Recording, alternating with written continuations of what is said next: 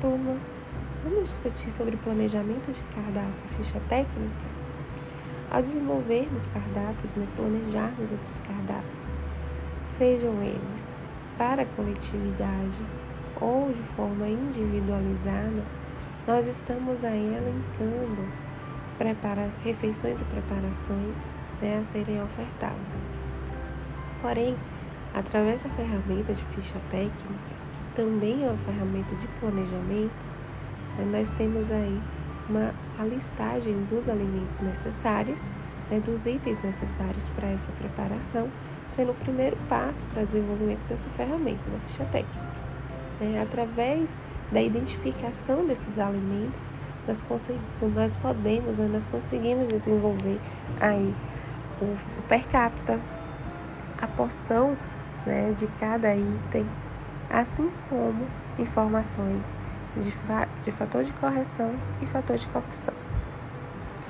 São ferramentas aí que são, são itens né, utilizados no processo de planejamento e gestão né, de unidades de produção de refeição, mas que também podem fornecer informações a nível individualizado. Então, devemos pensar né, em uma ferramenta que ultrapassa né, a utilização em unidades de alimentação e nutrição e que podem ser utilizadas também na prática. Na nutrição clínica de forma individualizada, pois também vai nos fornecer informação em relação à qualidade dessa preparação, porque podemos é, adicionar informações em relação ao valor energético total, né, valor de carboidratos, proteínas e lipídios numa, né, em gramagem e também valor calórico. Outro item que pode ser adicionado na ficha técnica é o NDPCAL.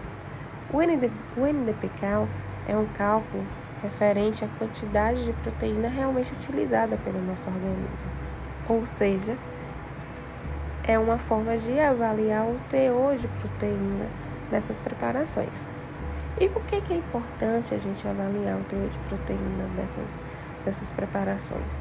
Pois esse macronutriente ele é fornecido em alimentos que ainda têm o poder né, monetário, um valor, um preço é, mais elevado a nível de mercado. Então, em algumas, algumas unidades de produção, principalmente aquelas a nível, a nível institucional, como unidades de produção para trabalhadores de baixa renda, unidades de produção voltadas para a alimentação escolar.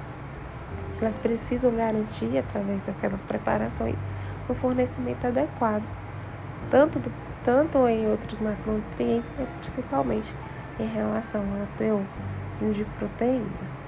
Então temos aí uma ferramenta de análise qualitativa, lembrando que o NDPK ele pode ser utilizado também para avaliar teor de proteína de todo um planejamento de cardápio e não apenas de uma refeição, né? Mas dentro da ficha técnica a gente faz de uma forma né, mais pontual para aquela preparação em si. Ah, e não podemos esquecer que a ficha técnica ela é desenvolvida para apenas um, uma pessoa, né? Lembra que eu falei do per capita? Então, per capita é o valor do alimento, como ele será comprado, né, a quantidade desse alimento, na verdade, para uma pessoa. Então, essa informação ela não pode ser perdida, porque muitas vezes, quando vamos desenvolver nossas primeiras fichas técnicas, acabamos desenvolvendo uma, uma quantidade, numa quantidade maior, né? Aquela quantidade que vai nos fornecer algumas porções no final. Porém, né? Devemos sempre lembrar que não podemos desenvolver ficha técnica dessa maneira e sim para uma pessoa.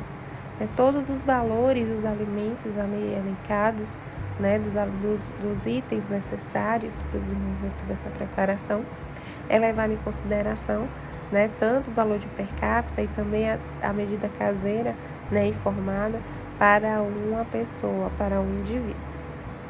Outro item que é extremamente importante na ficha técnica, né? Todos são. Então a ficha técnica ela traz informações também do modo de preparo. E o modo de preparo vai nos auxiliar no processo de treinamento dos manipuladores de alimentos. Né? Então, dos funcionários que vão desenvolver aquelas preparações dentro de uma unidade produtiva. Então, temos ferramentas aí também de gestão de pessoal, uma ferramenta de gestão de recursos humanos. Além disso, podemos colocar em prática aquele outro assunto que, foi, que já foi discutido, que é entendermos quais são os métodos de cocção que são utilizados, ou método de cocção que foi utilizado naquela preparação. É, quanta informação em um só item. Né? Lembrando que esse modo de preparo né, não, não deve ser utilizado apenas como gestão de pessoal né, e para recursos humanos, de funcionários, de manipuladores de alimentos, mas também um item informativo se fizermos uma ficha técnica de forma é, como ferramenta né, em planejamento individualizado.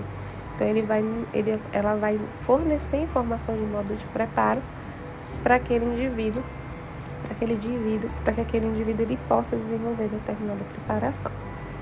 Então, ao, ao discutirmos aqui esses itens de forma pontual, né, que perpassa por, to, por todo o processo de construção dessa ficha técnica, que tem tudo a ver, né, tem um link muito grande com o processo de planejamento de, de cardápio, vocês conseguem perceber que é uma ferramenta extremamente, extremamente importante para o profissional nutricionista e que precisa ser trabalhada desenvolvida de uma forma extremamente séria né, e eficaz.